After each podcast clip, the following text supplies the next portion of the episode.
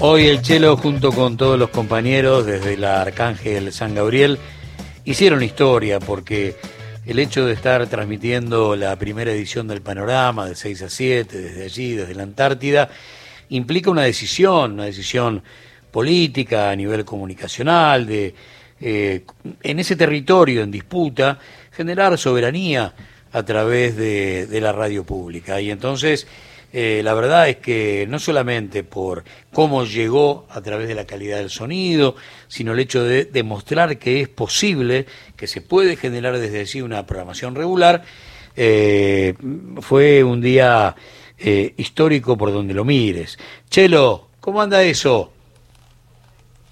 Hola Gustavo, ¿cómo andás? Buen día, ¿qué cuentan ahí? Bien, bien, viviendo desde este lado la, la experiencia que los tuvo a ustedes como como protagonistas desde allá y la verdad es que se abren las puertas de algo que, no sabemos cuál es el límite, ¿eh? me parece que, que no tiene techo el hecho de poder mostrar a través de tu palabra en la radio, pero a través del laburo multimedia, video, foto, el laburo de los mm. científicos, el porqué de la Argentina en la Antártida, la verdad que era muy necesario.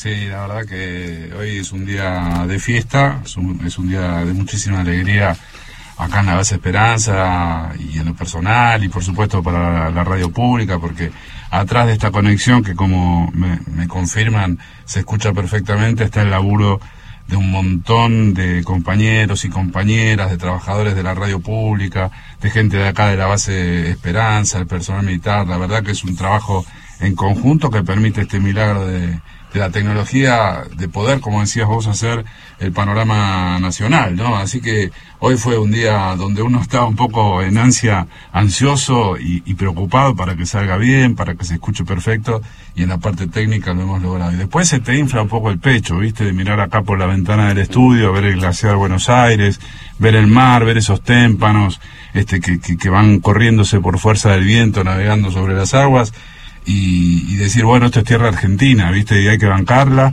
bancarla con las bases, bancarla con la radio, o sea, sea territorial, sea comunicacional, la soberanía hay que ejercerla. Y la verdad que uno se pone muy, muy contento y, y, siente la responsabilidad. Así que es un placer de verdad. Y poder hablar ahora con vos, Gustavo, acá estamos con, con Juan Carlos Benavente este, y, nuestra querida operadora técnica, Nicole Valdebenito, ¿eh? que está ahí con los, con los botones de la, de la consola. Una radio, una radio como cualquier otra, pero aquí en la Antártida Argentina.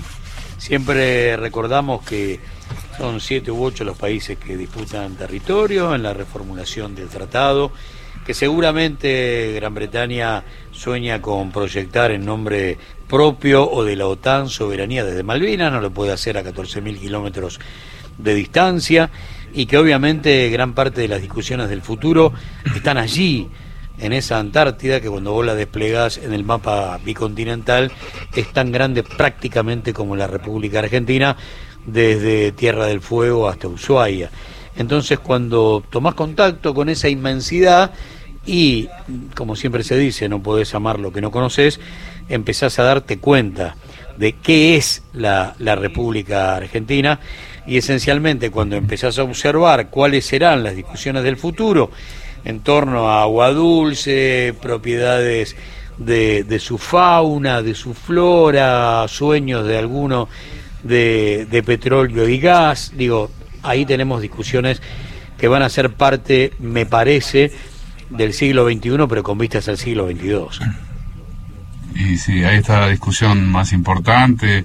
Dentro de no muchos años se va a terminar lo que es el Pacto Antártico, el Tratado Antártico, y a partir de allí hay que ver qué hacen las superpotencias, qué deciden hacer las superpowers, ¿no? Si en realidad esto fue un juego de grandes potencias que dijeron, bueno, vamos a guardar el continente hasta que se nos ocurra, o verdaderamente hay un pacto como corresponde de cuidado del planeta. Este es un lugar, como decía la vez pasada, que se nota lo primario, se nota la naturaleza de manera extraordinaria, la potencia de la naturaleza y el equilibrio de la poca fauna que hay acá. En esta zona es bastante rico de fauna, pero digo, te das cuenta cómo todo funciona y aparentemente cuando metemos las manos, este, los humanos, con nuestra capacidad, el Homo sapiens, bueno, empieza a romper, ¿no?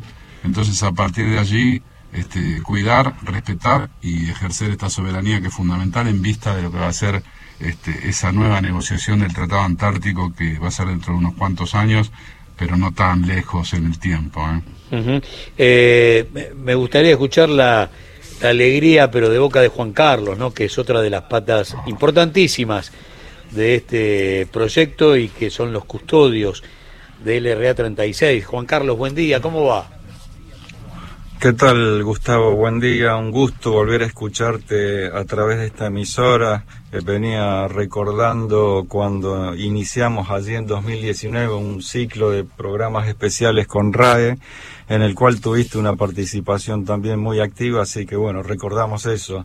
Eh, en este 2023 eh, se renueva eh, el ciclo de verano con esta nueva propuesta que trajo Marcelo Ayala y que se pudo concretar a partir del día de hoy. Así que bueno, es muy importante no solo para la radio pública, sino también para el RA 36 y la audiencia internacional que tiene el RA 36 que pueda mantener un ciclo especial de programación de verano.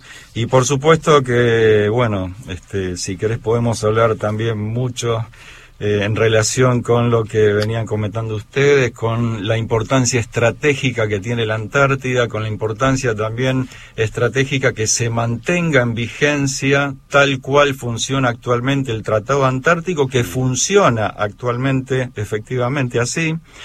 Eh, eh, por ejemplo, el, uno de los, de los puntos que más, más claros de este funcionamiento es la prohibición de la explotación de los recursos, de los riquísimos recursos que existen aquí en la Antártida.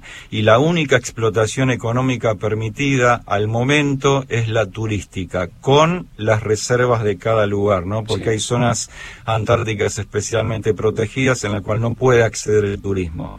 Así que, bueno, es una discusión muy importante. Es muy importante que también los argentinos puedan tomar conocimiento, como vos decías, esa frase, esa frase popular, este, lo, no se ama lo que no se conoce. Y nosotros desde el Comando Antártico, eh, en la medida de nuestras posibilidades, estamos permanentemente tratando de ejercer la ciudadanía a través de la difusión de lo que hacemos los argentinos en la Antártida, tanto los científicos como el personal civil y militar de las Fuerzas Armadas.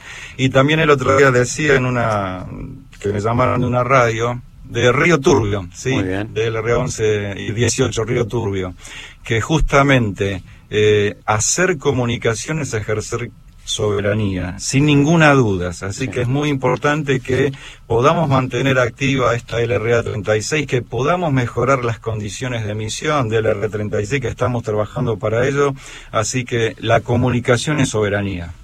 La verdad, eh, Juan Carlos, Chelo, es eh, casi ciencia ficción esto que estamos haciendo con la calidad de sonido con la que ustedes llegan, recordando que hace 30 o 40 años en ese contacto radial dominguero que tenía José María Muñoz con la Marambio para pasarle los resultados de primera, que era el único contacto que, que, era cotidiano. Y nosotros como escuchas lo que hacíamos era eh, casi un esfuerzo sobrehumano por terminar de entender qué palabra venía de vuelta desde la Antártida y obviamente eh, el cambio y fuera y, y todo lo que era parte de ese paisaje que ya no existe por suerte, en función de que estamos hablando como si estuviéramos los tres en la mesa, y eso, bueno, establece un puente de plata desde el punto de vista comunicacional, que lejos de perderlo, lo que vamos a hacer es ir enriqueciéndolo todo el tiempo, todo el tiempo, con esa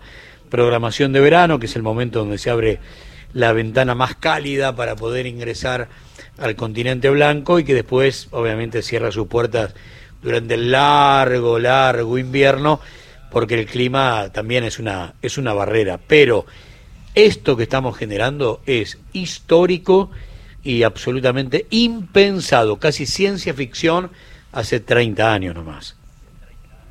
Sí, sí, la verdad que es así, Gustavo, y no solo, mira, este, abono lo, que vos este, estás desarrollando, porque, por ejemplo, los oyentes de la radio pública que en este momento están en toda la República Argentina continental, este, o no, que quieran enviar un WhatsApp acá, a la, a la radio Arcángel San Gabriel, lo pueden hacer al 297-624-0137. A ver, dale de vuelta. 297-624, ahí va de nuevo.